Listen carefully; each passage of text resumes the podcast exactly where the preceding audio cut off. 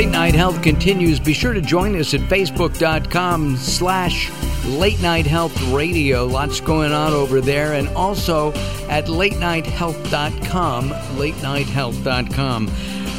The Insane Daryl Wayne, along with me, I'm Mark Alyn. Our guest, Jonathan Selzer, is the VP of Scientific Affairs at Biobotanica. And we're talking about, we're going to talk about adulteration this time.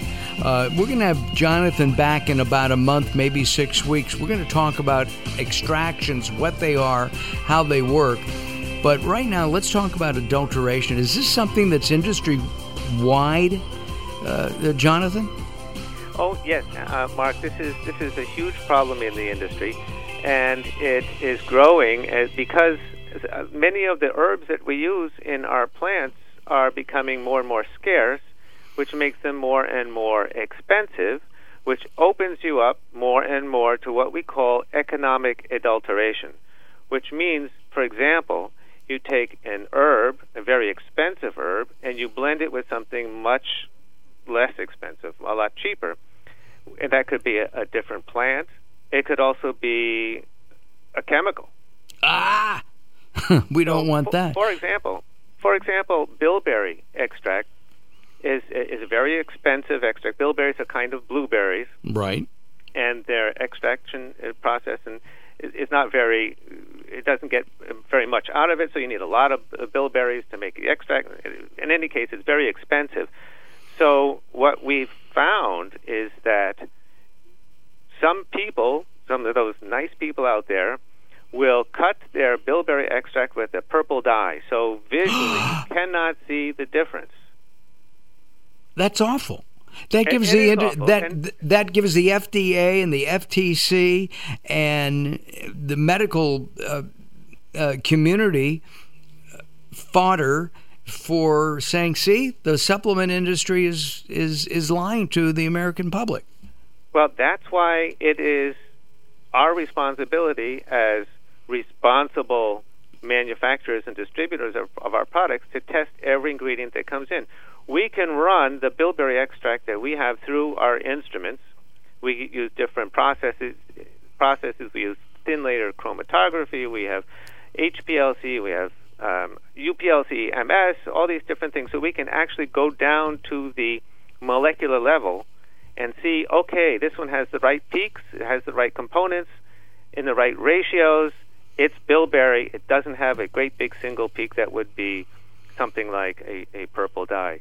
Another, another. Uh, let me ask you something. The, with the adulteration, um, uh, what about using? I mean, like oil of oregano. Oregano is actually an Italian um, plant uh, from that area, and a lot of what we in America use as oregano is is a Mexican oregano.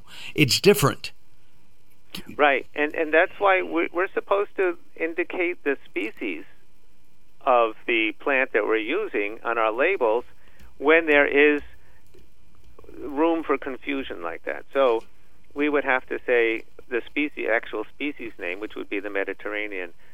Uh, the, um, I can't think of it right off the top of my head. Origanum it's Latin, vulgare. you know. Yeah. Origanum vulgare is the Mediterranean Oregano. Oregano. So we'd have to say that on the label. What about third-party testing? You know, uh, a, a, load of, of, of, stuff comes into the uh, Daryl uh, Jonathan Mark uh, plant, and let's say it's the bilberry. Does, does a third-party uh, uh, testing agency come in and, and say, "Hey, that really is blue bilberry," or it's not?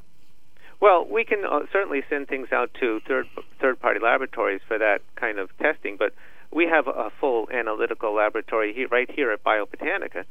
So we have all the equipment that we need, and we have all the chemists we need to be able to do that kind of testing ourselves. And and uh, another example is uh, golden seal, and I just like to bring this one up because this one kills me every time I every time I see it. Okay.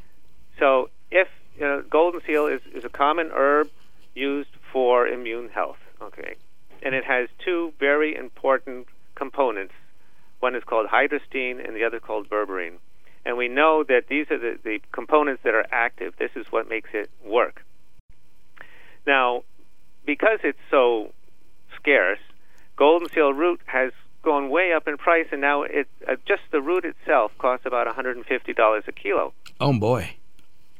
So, and th- and that's that's just plain root. If once you grind it and clean it up in order to use it in a product, you say it's 200. Just just for for kicks, we'll say it's 200. Right.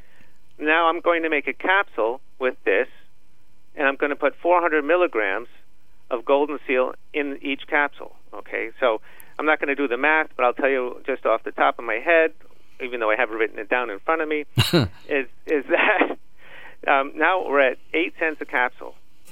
Now, okay, eight cents a capsule just for that one ingredient in the capsule.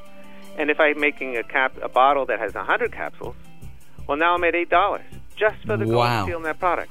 That's amazing. That's, and that's not including and so people are, are are people adulterating that, cutting that with something. We only have 12 seconds left. Yes, and that's the problem. There are cheap, uh, cheap uh, alternatives that, uh, like Coptis, a plant called Coptis, that people are using for golden seal. We are that's out of like- time. We're out of time, Jonathan. Will you come back? Absolutely, I'd love to. All right, good. We will we will arrange that. Listen, uh, uh, check out uh, Nature's Answer on the web. You can also find out more information by going to latenighthealth.com. Latenighthealth.com. We've got to go. Uh, Daryl will be taking over the rest of the show. We'll see you next time. Bye bye for now.